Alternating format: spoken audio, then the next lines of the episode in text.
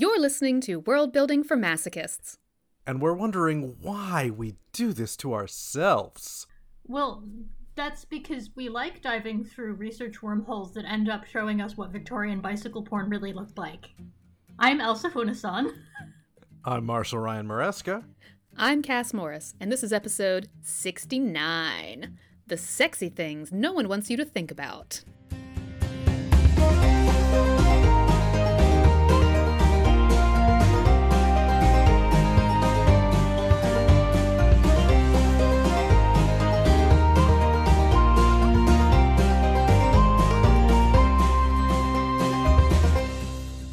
All right.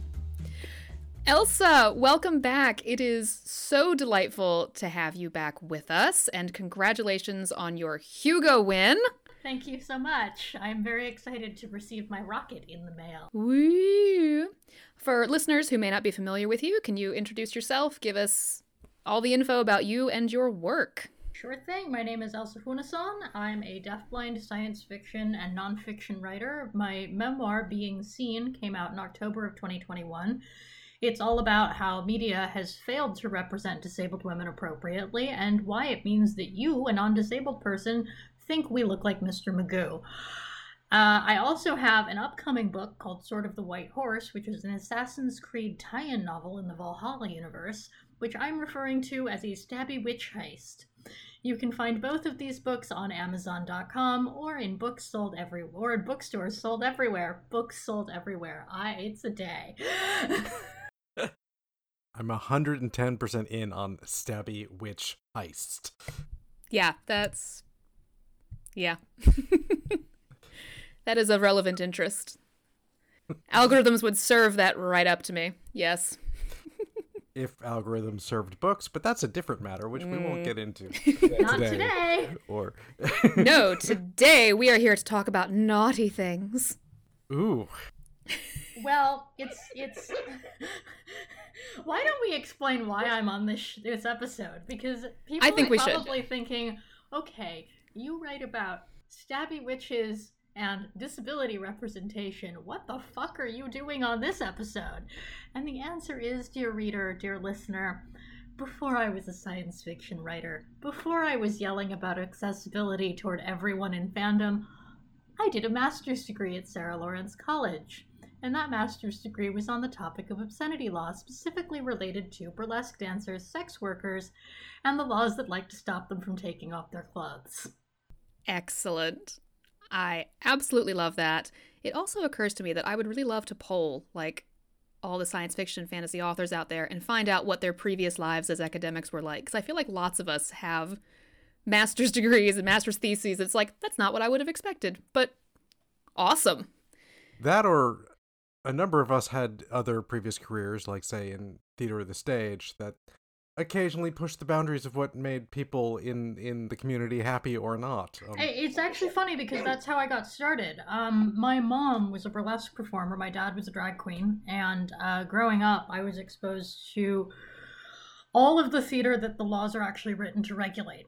And so when I got into college, I was a history major, and I was like, you know, actually, the history of this is pretty fascinating. Now, you may have noticed from the work that I do that I'm a little bit of a troll. So I, I did my master's, uh, my, my undergraduate thesis in history on burlesque as well, and it was at a Catholic university. Just poke that bear. Just poke it right in the eye. They were super thrilled with me. I love that. It, it does point to how how much of these laws happen around or because of or affecting theater. Theater is sort of such an inherently transgressive space that people get scared of it real fast. They do. Um, I think that there's a couple of reasons for that. Uh, If you look sort of to theater history, we've been having restrictions on theater and what you can do and what you can't do, and who can be on stage and who can't be on stage, and when those people can and can't be on stage since eternity. Um, I was on a panel at the University of Chicago with Ada Palmer and Cory Doctorow and a whole bunch of other theater scholars to talk about obscenity law and its sort of lengthy history. Um, and we talked about the fact that I mean, even in Shakespeare's day, And during the last plague, during the the the Black Death, there were laws that basically stopped people from doing performances. Um, and the people who kept doing shows during the last plague, which, by the way, isn't really the last plague, there's been lots of them, but it's more fun to call it that. Um, because this plague also shut down Broadway, uh, is that um, there were these things called droll plays, and they were filthy. Uh, Owle Schreame Productions, which is based out of the UK, does the droll plays, and they actually brought a droll play to the University of Chicago. I got to see one again when I went to the Edinburgh Fringe. And if you thought Midsummer's Night Dream was a filthy, filthy disaster of a show, you should go and see Owle Schreame's production because in that production, they don't just hint at the sexuality, they don't just meander around it, although Oberon's speeches do get pretty graphic. No, no, no, no, no. They are straight up just saying, we fuck someone, or let's talk about their pussy, or yes, we're literally talking about fingering somebody when we're doing the Pyramus and Thisbe scene. Oh boy. There's nothing left to the imagination. No more metaphors about stones, just actual balls out. Right. Yeah. Well, and like Mhm. this is a production where, you know, I literally will not tell you what happened, but there was a moment where I'm like, this isn't legal anymore. It's like, oh, oh, look, that line, it's behind you now. the line was back there. And the reason why that is is because theater is live. And live theater has the opportunity to be transgressive in a way that filmed pieces and literature can't. Because there's always going to be somebody looking at it and saying, no, you actually can't do that.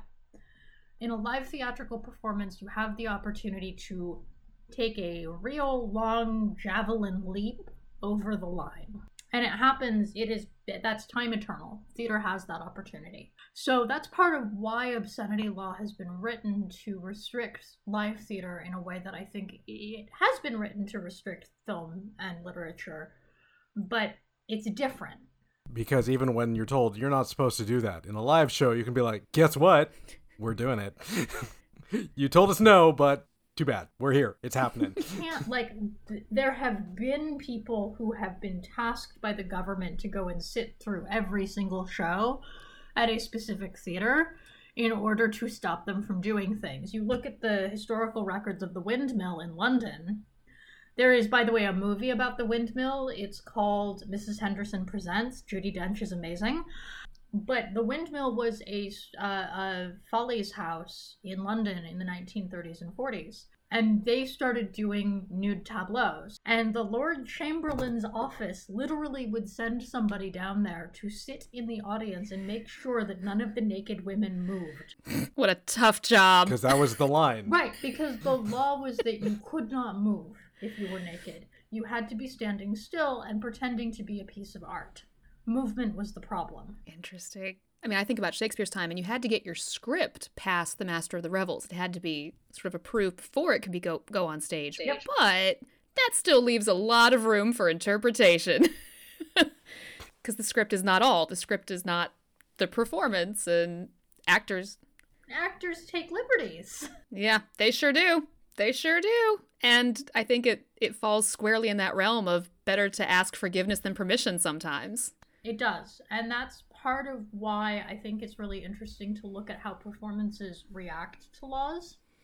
That's a lot of what my master's thesis was about, was that burlesque performers started developing new ways to get around the law. So I'll give you an example of what I mean. So Marjorie Hart was born Margaret Bridget Bryan, and she started performing burlesque in the 20s and the 30s.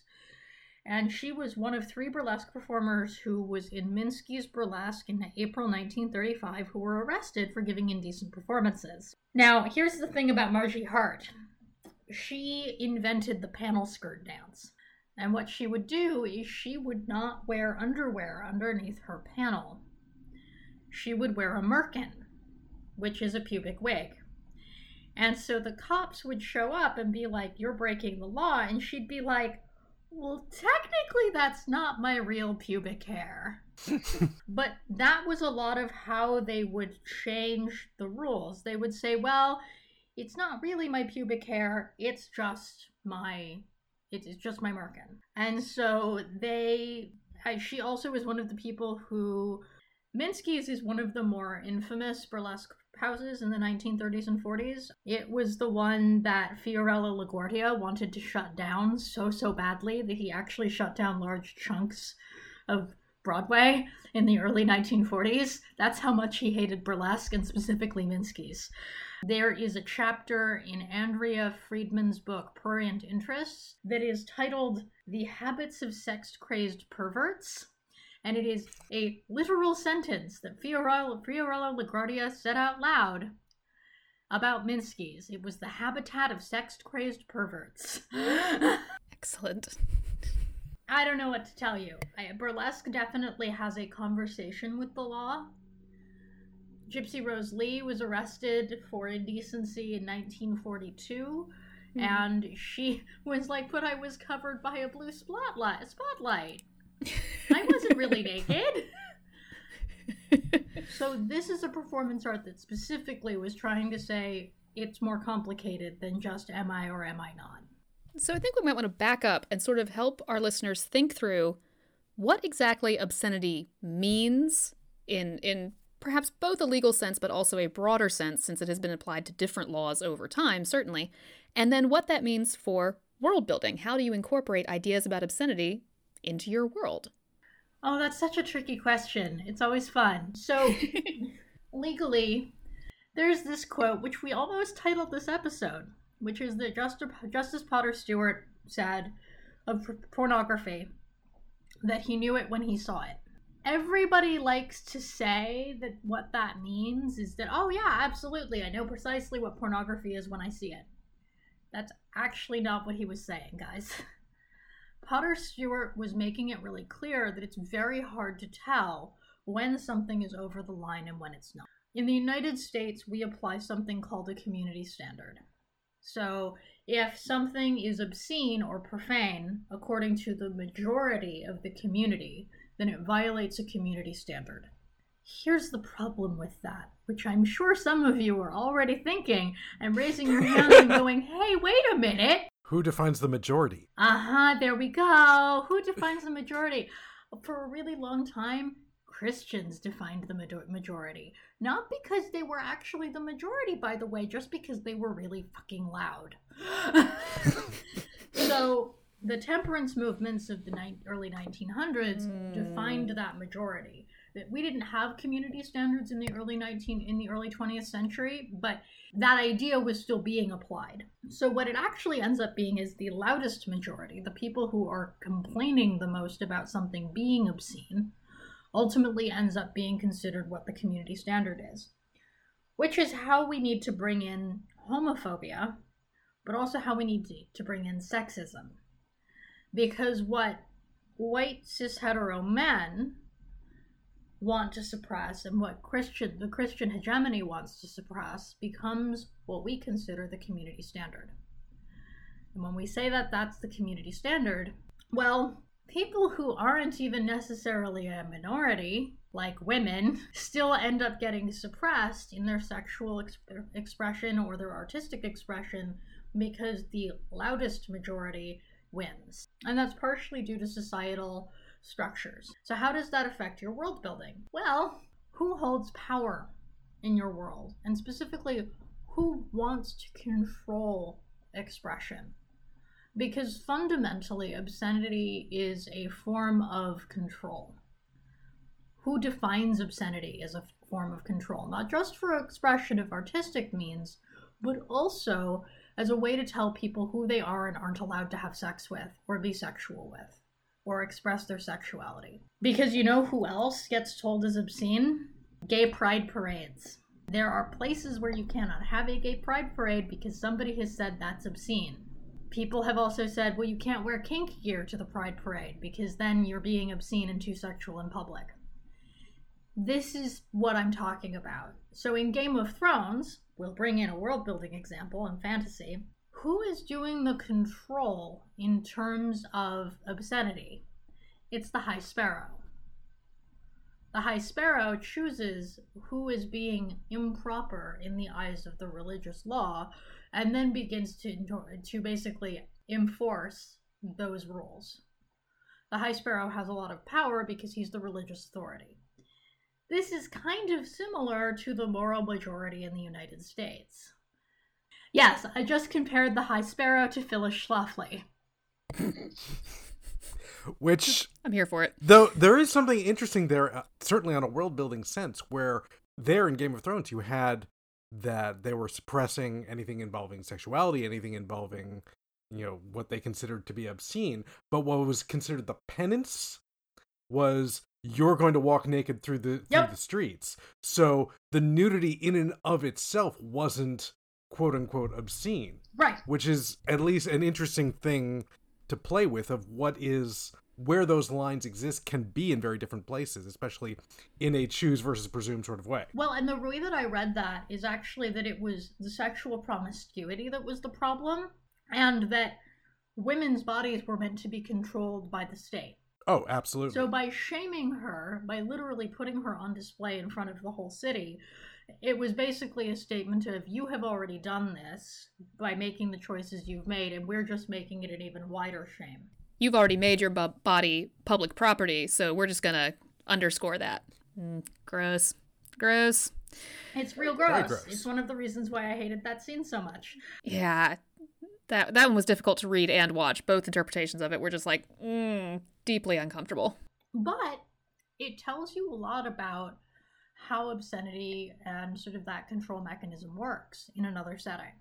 And it's interesting too because within that world building, um, the the strictures are slightly different in places we see where that church doesn't hold sway as powerfully. Like in Dorne, they're more accepting of sexuality. They are more accepting of queerness. They are more accepting of bastardy. You know, like all these things. Like there's a just there's part of the same kingdom and there's some influence. It's not entirely different, but you can see where the power structures are different. The ideas of what is obscene and inappropriate are also different. Yeah, yeah, you absolutely can. And I think one of the things that you have to think about when you're thinking about profanity or about obscenity or even even to morality, what the morality is in your world that you're building, is that that is all coming from a sense of what people are trying to control. Because that it's all about control. Morality is never what are we doing that's nice. We don't actually ever hear nice things coming out of people who are preaching morality. We only ever hear this is what you're doing wrong. which is why I, find this such a fascinating thing in terms of what are you what are you challenging what what presumptions are you are you attacking when you're doing your world building because i mean so often we're only in the past five to ten years seeing this significantly challenged of that you know things like marriage and monogamous commitment as the norm in almost every fantasy world even I'm gonna do my thing again where I where I smack at the Belgariad, but this is this is one of those things that just the more I've thought about it, the more it drives me up the wall. Is it treats monogamous marriage as the norm in all the cultures, even though the various gods of the cultures they themselves are like, yeah, fuck all you want, it's great, it's it's fun, but Where somehow polyamorous marriages in fantasy fiction? I don't understand.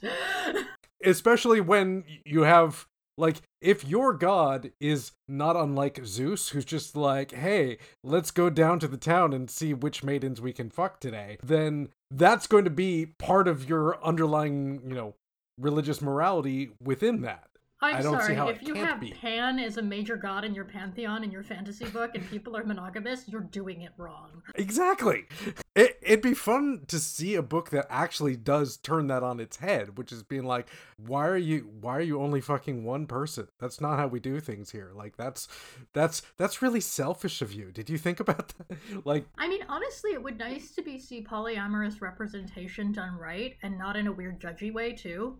Because to be honest, I think that the this is reaching a little, but I think that the way that we represent different kinds of relationship structures and the way that we rep- represent different kinds of sexuality in our fiction is a form of control.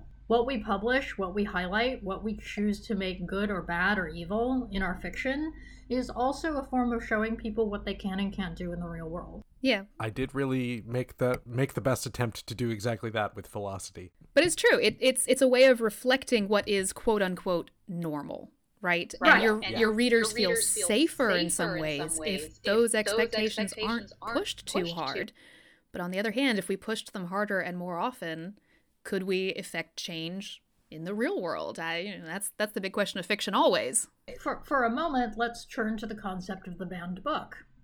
Because this is also a part of the larger question that we have.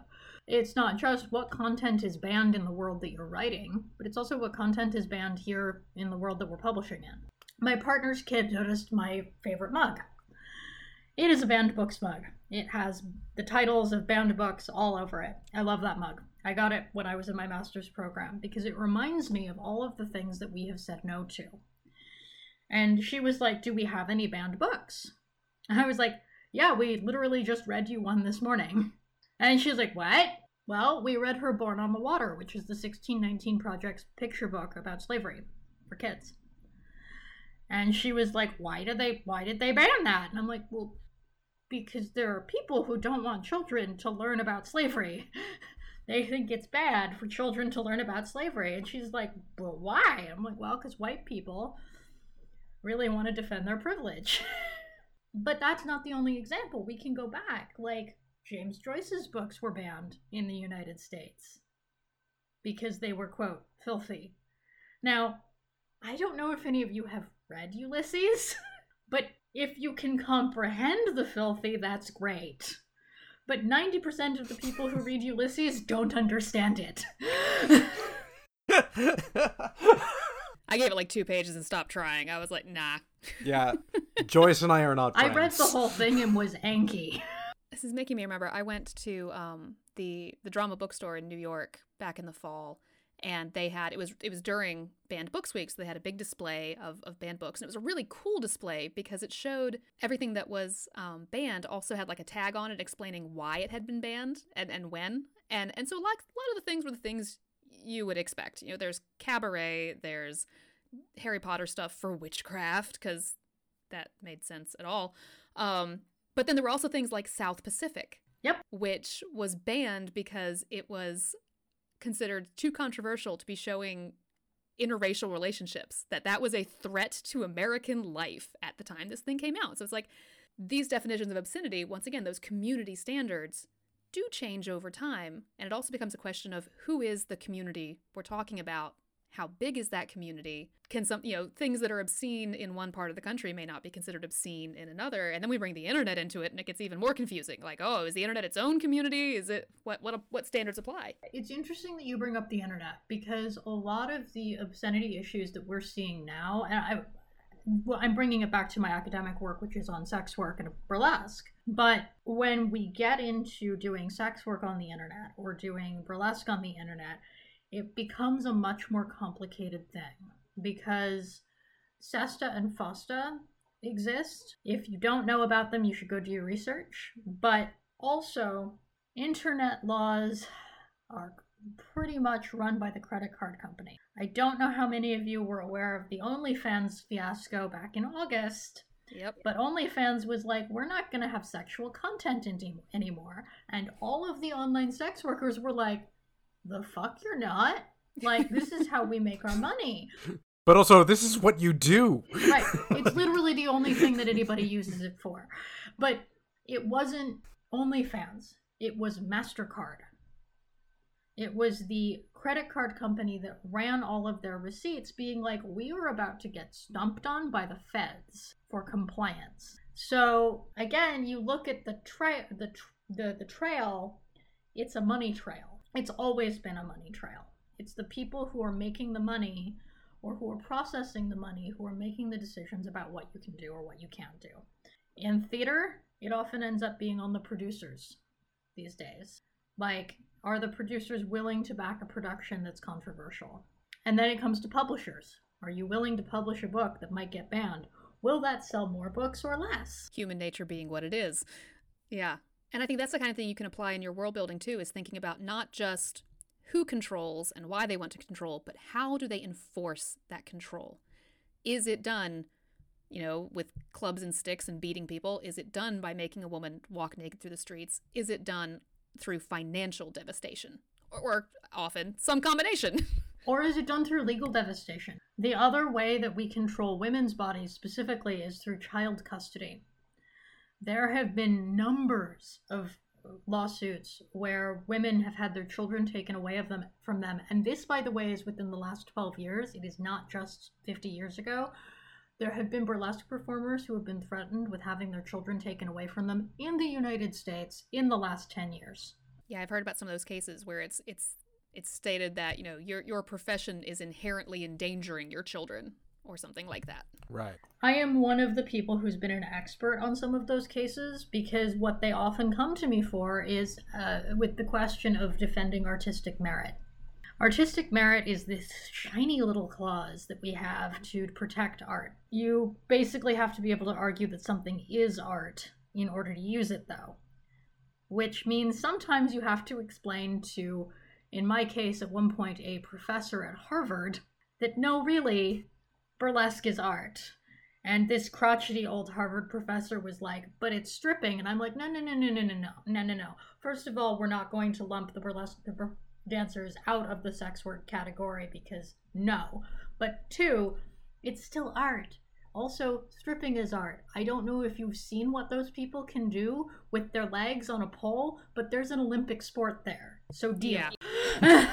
Mind blowing strength. Just It's Yeah, insane. But burlesque performers are often interpreting literature or popular culture, or they are using literal dance. Like one of the burlesque performers here in Seattle, named Lily Verlaine, is a trained ballerina who does on point fan dances. Please feel free to come down here and tell me that's not art. Oh, and I've seen the way that they incorporate costuming is just genius and the way reveals happen the way that some of them use you know fire elements and and balance elements like balls and hoops and oh Fire tassel spinning is incredibly dangerous and very much a skill. it's like you don't just wake up one morning and decide i'm gonna do this to to Yeah. so it's a skill set. And I think that's the other thing that people need to think about in their world building is what skills do people need to dodge the law? What skills do people need to get around these things? How do you write something in a way that gets just slightly underneath the censor's eye? A really good example of censorship and obscenity in literature is also Ada Palmer's ser- Terra Ignota series, which is all about obscenity law.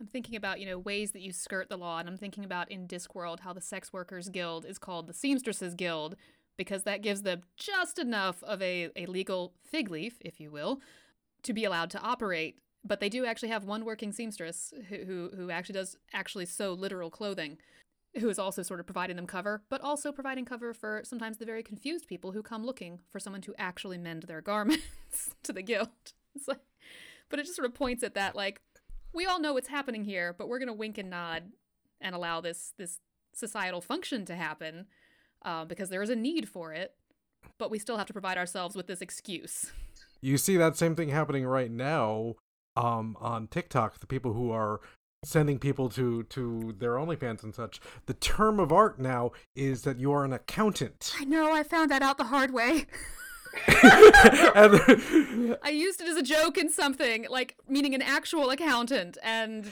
someone was like, "Um, do you know?" And I was like, "I did not know."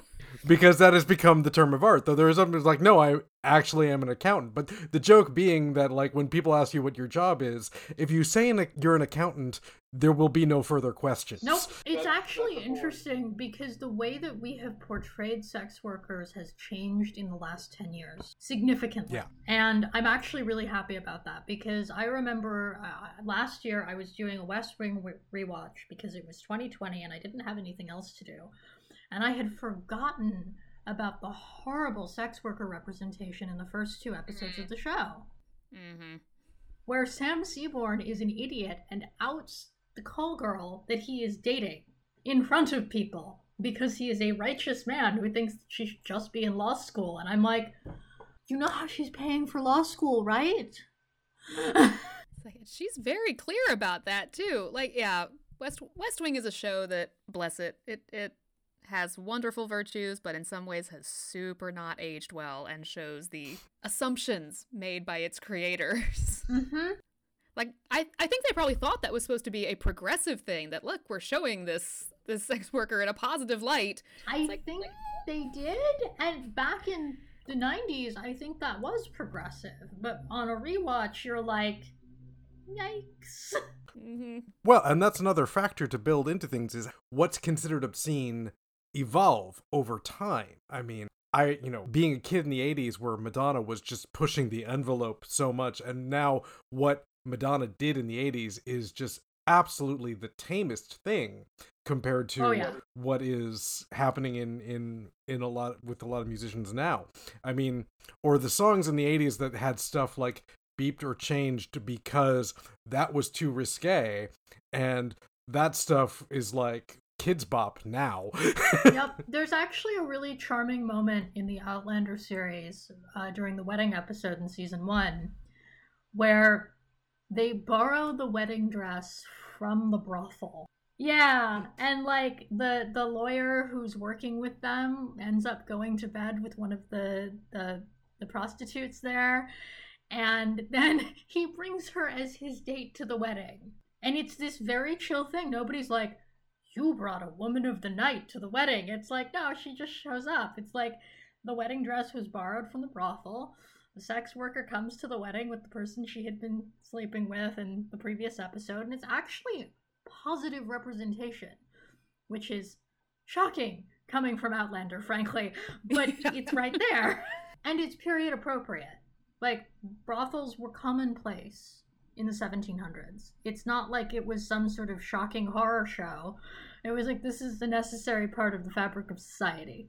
What's your problem? The show Harlots did a lot of that sort of thing too, and how, you know, there were authorities trying to crack down on sex work in London in, in the mid 18th century, There were. but it was so common, it, it could not be exterminated. They knew that it couldn't be. They, they also knew the economy would probably collapse if they tried, and so there became certain like allowances, and a, a woman who worked in a brothel, if she showed up someplace else but was at least dressed correctly, was allowed to be there. She wasn't, you know, fully ostracized. It was like, oh yeah, that's that's the that's she's just going about her life. She's buying her vegetables. Well, and I think it's one of the interesting things about that time period too is you the how commonplace it was is to the point where there was literally a gentleman's guide to vice. It was a little pocketbook that you could stick in your jacket and it had a list of all the brothels in London. If you're in the mood for this, visit this location. It was yeah, it's a travel guide essentially. Yeah, it was basically Yelp for the 19th Yeah. century brothels. So if you're writing in a time in a historical setting, you actually do need to pay attention to this. Like if you're world building for 19th century London and you don't actually have sex worker positive rep, you're doing it wrong.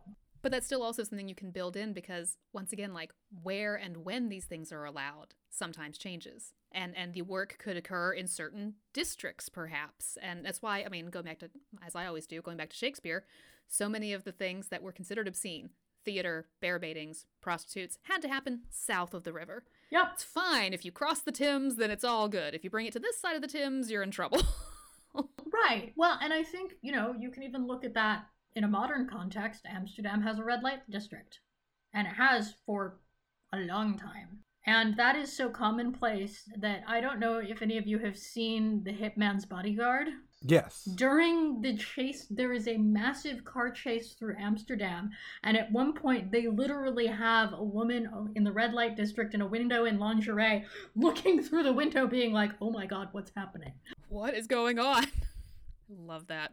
Well, and that's how a lot of that sort of workaround goes. It's like this district is okay, or you can do X, Y, and Z, but not W or or Q. That's where we draw the line, or things like that. And I think there you can make a lot of interesting choices of how you represent those laws or what those lines even are, or if you even make it the cultural norm in your societies that you're building that that's just as much of a job as working in the mines or or working at the lumber mill and eh, it's treated no differently in terms of like this is just manual labor that has to get done because because there's a demand for it I think thinking about it in terms of community standards is also really helpful. Like, if you have a red light district, the community standard is there are people working in brothels. Yeah. If you Yeah. have if you have the the gay neighborhood in New York City, aka the West Village, you are going to expect that there are drag queens wandering around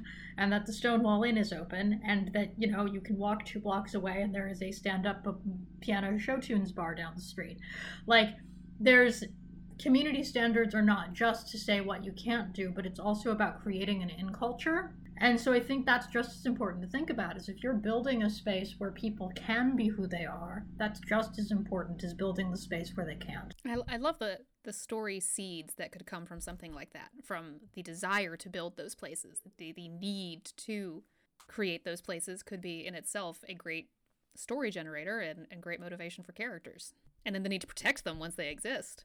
Lara Elena Donnelly plays with that a lot in her Amberlough series, Yes. which is um, very much inspired by 1930s Berlin. It's it's not it's second world. It's a created world, but it's playing with that, and, and the characters are people trying to defend their their space against encroaching fascism. Uh, spoiler alert: it goes as well as you might imagine. Uh, but it's a great series, and it really does play with those ideas, but in a second world setting. I think one of the things you were asking about that's really important in, in your notes is asking about the layers of reaction to obscene behaviors because we've sort of we've sort of touched on it. But as an example you know there's a big difference between who gets punished and who doesn't. So if you are in a world where going to bed with a sex worker is illegal and you have a lot of money and you have connections to say the mob your experience is going to be very different from being some random guy who wanders in and gets caught.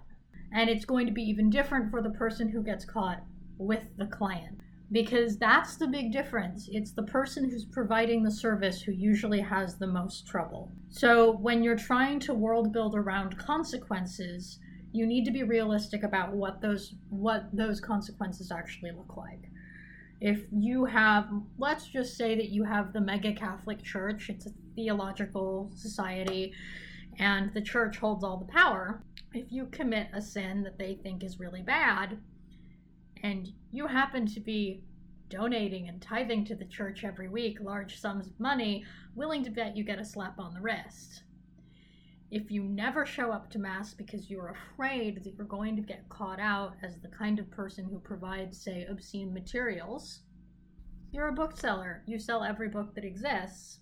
You may find yourself locked up in the confessional cells down in the basement and never see the light of day again because you have sold one too many pieces of say corruptive material. Yeah, and I'm thinking about the places where that where, different types of prohibited behavior overlap. If you are a wealthy and powerful man in 18th century uh, London who gets caught with a sex worker and that sex worker is female, you're probably going to be able to get a slap on the wrist, pay a small fine, if anything. You get caught with a male sex worker and suddenly you're both in trouble. He's in he's in more trouble than you, but it's it's life destroying, if not possibly life ending at that point. So essentially the same act, but different reactions based on one factor. The other thing that i want to point out is that even oscar wilde wasn't saved by his genius Yeah. Or his fame. yeah Yeah. like he just he, he had a wife he still got sent to prison so you need to pay attention to what's believable because if i pick up a book and a person isn't being punished according to what the rules of the world building tell me i'm actually going to believe in the world building less. Which is a big thing i think because this is one subject where our own presumptions tend to get imported onto whatever's going on despite the world building i find a lot.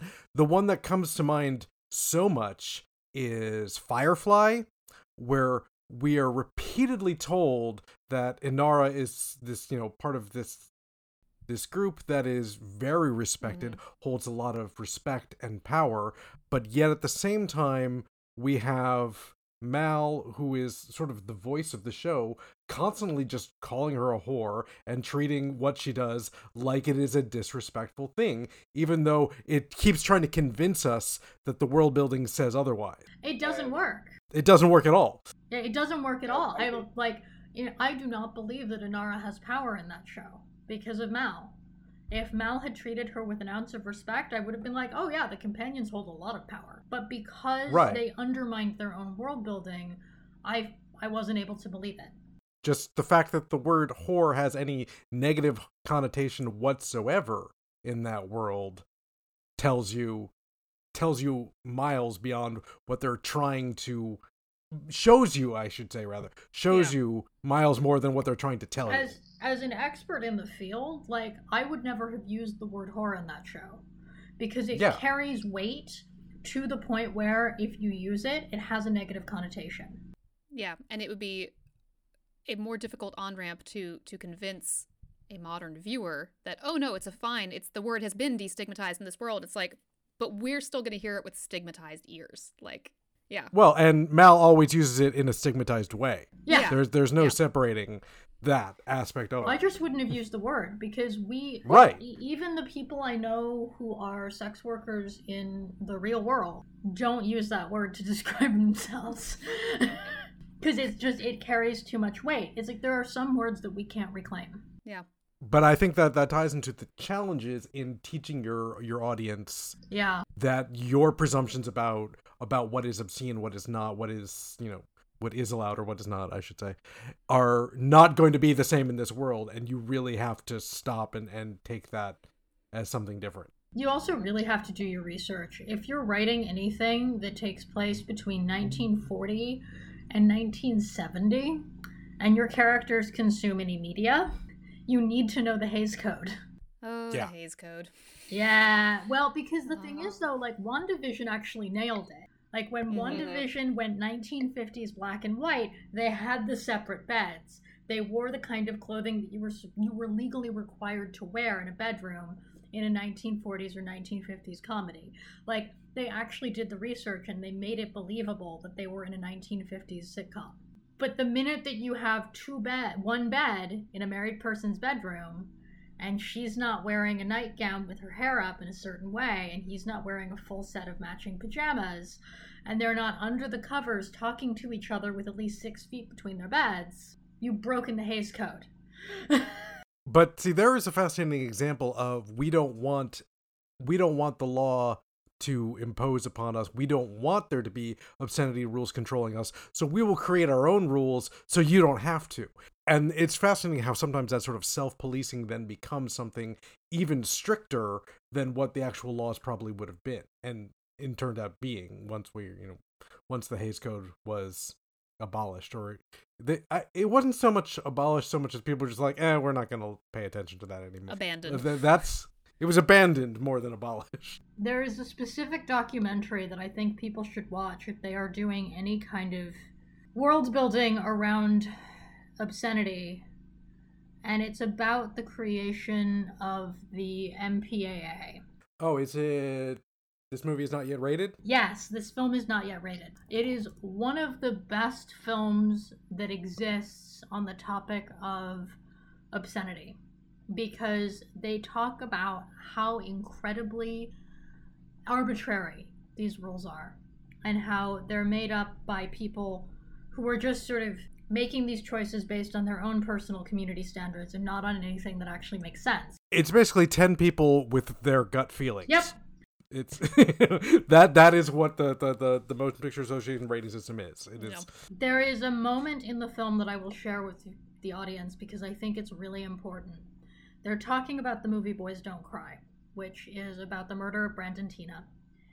And it is one of the first films that I ever saw that included a queer lesbian sex scene.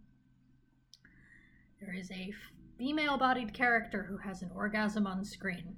The MPAA told them that they had to shorten the length of the woman's orgasm in order to receive a certain rating. And it's not an explicit scene at all It's not. The explicit parts are the beating and the murder and the rape. right But no, the actual nice sexual scene where there is pleasure, that's what you have to cut in order to get a better rating that will get more viewers. which again opens up all sorts of fascinating doors of American society and its relationship to violence and sex. I remember in the early days of YouTube, I saw this video and I never was able to find it again. But it w- it was a fascinating commentary on exactly that, where it showed a woman showering, but with like black censor bars covering the parts of her body that YouTube doesn't want you to show. And this goes on for about a minute. And somebody breaks into the shower, stabs her in the chest, and it's this bleeding wound that that she falls down and plenty of blood and all that. And that's shown in as explicit a manner as you could see it, because because the gore is fine, but the naked body is not fine until you kill it. My my partner is an ex-evangelical, and he was telling me that like he got to go see Gladiator in theaters, which was fine. And that was fine. but but you know, one single boob in a movie and like oh. everything gets shut down. There, like there's a head, there's a decapitated head on fire r- flying through the air in like the first 3 minutes of Gladiator. Yeah. Yeah. Also, that's fine. Like a graphic a graphic crucifixion sequence. Yeah. Yeah. here in here in Austin, there was an actual letter to the editor that somebody wrote, and this was just people always found this hysterical and pointed back to it of a father complaining about the movie Braveheart because it had the one scene with the naked lady that was a love scene. Yep. But and so therefore, because of that, he couldn't take his boys to see this movie. And it's like that was your problem, That was and the not Drawing and quartering. But but I think this is a good example for people in terms of world building. Like there are different cultural norms. And the cultural norms in the United States are that it's fine for us to watch people get murdered, but it's not fine for us to see them have sexual pleasure. That's something that if you're building a world where you want the reverse, you actually need to build a completely different society. Mhm. Because the reason why we're that way is because we decided to follow the. I can't say that out loud on record. you can actually keep that moment, by the way. we decided to follow the Puritans and the people who had the Great Awakening and the people who had the temperance movement, and not the insulting version of that that I was going to say. Well, I mean, it is. It's interesting how how much that puritanical legacy clings to us still.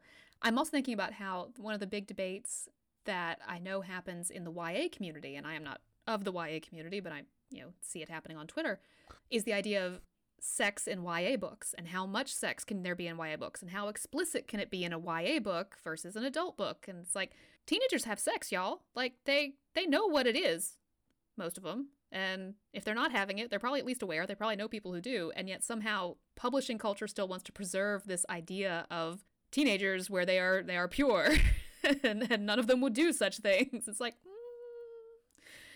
and so i know lots of authors are trying to push against that and and deciding like okay can i have the sex scene if i draw the curtain over it? Like what how explicit am i allowed to be within this realm Yeah, I mean, being explicit is tricky because your audience, like the audiences change what you can do.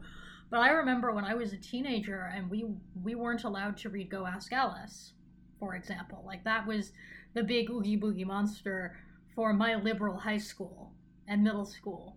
Whereas for my partner it was Harry Potter because of witches.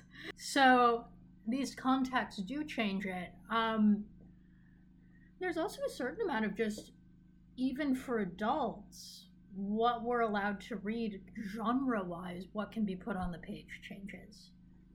Like there are romance books that i've read where there is no sexuality there is no sexual content it is just pining and longing and then there's the erotica where you get all of the hardcore sex. And in sci-fi and fantasy, there's there's still a contingent of readership that if there is sexuality in it, they're like, "Oh, that doesn't belong in my genre. That's that's not that's not that shouldn't be here. That's that and it somehow degrades the book out of being in the genre by having those things well this is now a supernatural romance instead Yeah. of being Yeah. a sci-fi book yeah. with the attendant uh, implication that that is lesser and it's just like, uh, the the values that people assign to things are just ugh, Yeah, so it's like that's all the stuff that you have to carry when you're world building obscenity. It's a lot. Uh, the other thing that you should look out for is how people swear. yes. Because I don't actually believe you if you're using the word fuck, and yet no one actually uses it for other things. One of my favorite swears is um, from, oh god, I believe it's from Tamora Pierce's books. God's teeth. Ah, yeah. Love a good medieval swear. Yeah, like what? What?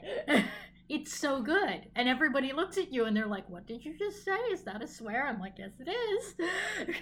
that was one thing I kept catching myself when I was writing Velocity of Revolution in having a culture that was pansexual and and polyamorous as the norm and people had sex basically as a way of saying hi how are you doing i I regrettably haven't read your book yet. I've been meaning to. I think you'll enjoy it. but i had to catch myself every time i was using the word fuck as like a negative swear or was like this fucking thing is driving me crazy i was like no that wouldn't be what they'd say so that that was a that was that was a thing i constantly was on the watch for once i But like, once that hit me could you still use it as a modifier in like, this is the fucking best? Like, could, Yeah. could it then become a different kind of, of modifier in, in different kinds of sentences? Hmm, interesting. I'm currently working on a cyberpunk project where I'm having to come up with new swears for things because, like, it's a future tech society, and we tech it's all English, but but but now they have to swear at tech in new ways. I mean, coming up with different ways for your characters to swear is always one of the most fun things to do. Fran Wilde did a really great workshop on it, and she she had so much fun teaching how, people how to figure out new swear words. It was great. All right, I think we are coming up on our hour. And before I. We are. Before we jump to our guest star world building, is there anything looking over our list that we haven't covered that we. haven't covered in an obscenity talk? is there anything we haven't uncovered yet that we would like to uncover? We definitely want to leave so much uncovered. I do want to talk about the think of the children Yes. Yes. because a lot of the a lot of the pushback on content has been well what will children think what will happen if the children see it and honestly i gotta tell you as somebody who studied obscenity law and pornography and so forth for years are the children really gonna see it use a bookshelf that they can't reach don't put it on daytime tv I know with the internet, like control is a little bit different, but use sensibility. Like this is actually one of the things that I find really fascinating is that we come up with really shitty reasons to not do things. We say, "Oh, well the children will find the pornography." I'm like, your 6-year-old is not going to understand what pornography is, let alone have like fifis about it. They're going to be like, "That's a lady sitting on a bicycle covered in ivy and she's not wearing anything." Oops, I brought the Victorian bicycle porn back. But like, kids won't get a lot of what we've been banning. And if they do, they can talk to their parents. Like, have a conversation with your children. I don't know. Yeah, I mean, I, I feel like if you've if you've raised the kid in I don't want to say right, but if if you've raised them with a sense of self awareness, with a sense of trust in you and and your trust in them, if they find something they're not ready for yet, they're gonna click away from it. You know, Yeah. that happened to me when I was a teenager, and I found things on the internet because I grew up in the wild west days of the internet when there were no barriers on anything. But when I found something I wasn't ready for, it was like, oh, I'm not interested in that. Click the little X. If you haven't had these conversations if you haven't if you if you haven't enabled your kids to set their own boundaries then they they might not click away and they might go down a loophole and i know that can happen to people but i feel like that is a problem in the raising of the child not with the content. Yeah So I want to. I'm going to give you two anecdotes because one of them is actually relevant, and the other one will just make you cackle. excellent The first one is why do I keep talking about Victorian bicycle porn? i didn't know you needed a reason Uh, well, actually, there's actually a reason why I use it as, as an example. Because Victorian bicycle porn has a really obvious genesis. There's a reason why they made it. It's because during the late 19th century, bicycles came into general use for women. And suddenly, women were wearing pants and putting something between their legs. And men are useless. and we're like, we can't have women putting things between their legs. It's too sexual. We have feelings about it. Oh no, we can't be turned on in public. I'm like, well, th- you're gonna have to deal. But this is how we got Victorian bicycle porn because people found it arousing. The idea of a woman putting something between their legs that was a bicycle and it was a new device. And so then they made it into porn because that's what people do. People make porn out of things. I was gonna say, I f- it's fascinating how whenever there's any sort of technological advance, pretty much the first question is okay how does this work and the second question is how can we get off with this Oh, I've been thinking about all the, the pinups with cars in the 50s, you know? The, Oh, yeah. And and to be honest with you, and this is kind of gross and scary, but I'm gonna tell you, there has been a resurgence of hazmat porn since COVID hit. i didn't know there was a surgeons in the first place but I'm not sure what to do with that information. Um, Is it like two girls, one hazmat suit? Like, what's happening? Like, no, wait, I didn't ask. Forget I asked. Look, I am not going to answer that for you. You can do your own searches on Pornhub if you're actually curious, but I'm not. um, no, no. My brain is happier not knowing the answer to that question. I fortunately do not. I just know that that's been one of the big search terms. It was like for a while there, it was like hazmat porn was a search term that people were looking up. So that's the first thing is like if if we can fuck with it, we will, and if we haven't fucked with it before, we're gonna.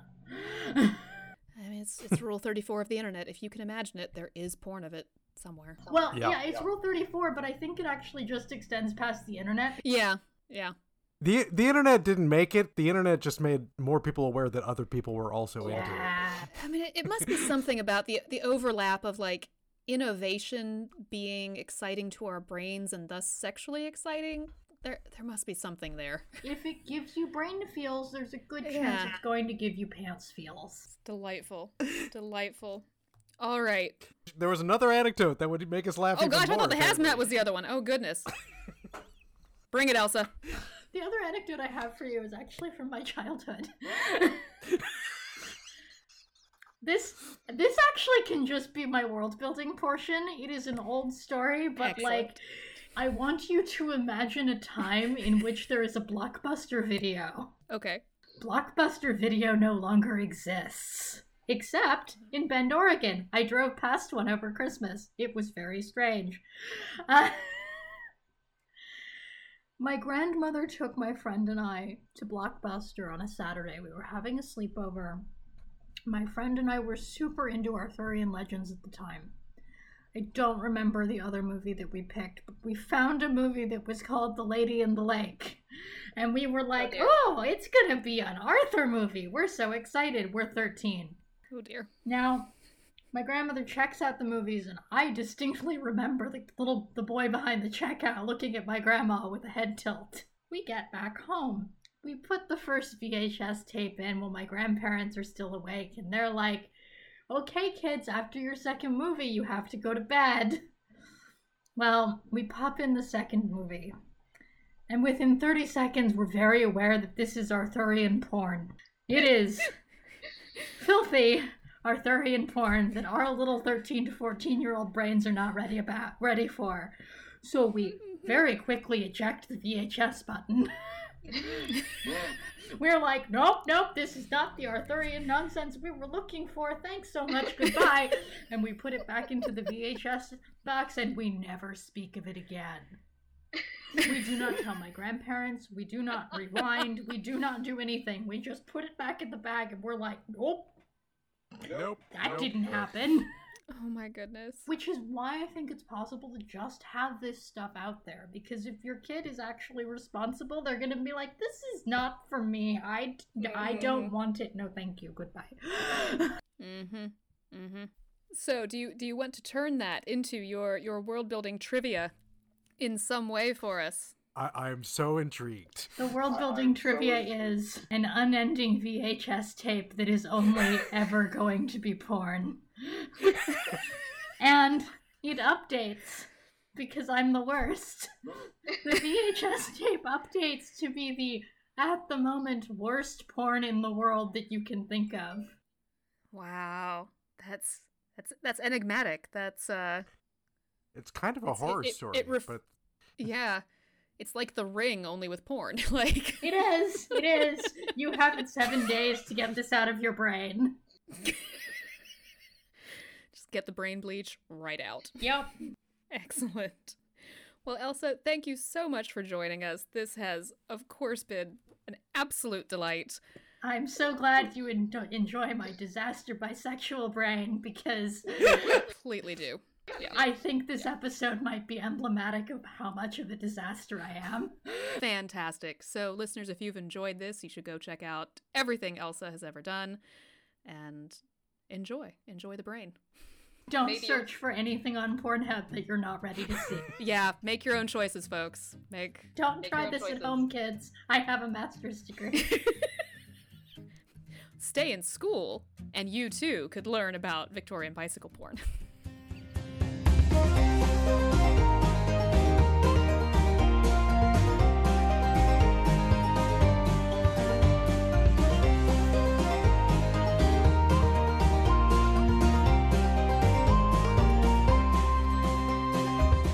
Hi, you. Thanks for listening to this episode of World Building for Masochists and letting us help you overcomplicate your writing life.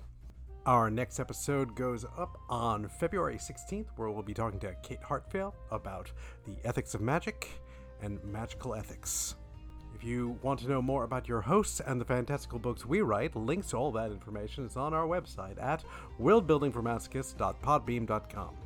We really hope you liked this episode. If you did, please do take a minute to tell a friend, shout about us on the internet, or leave a review on iTunes. If you've got questions or you just want to tell us how cute we are, there's a number of ways to contact us. We're on Twitter as at WorldBuildCast, and our email is worldbuildcast at gmail.com. We also have a Discord chat room linked in the About the Show page of our website if you want to come and chat with us and other fans of the podcast. We'd love for you to share the worlds you're making and help us all build until it hurts.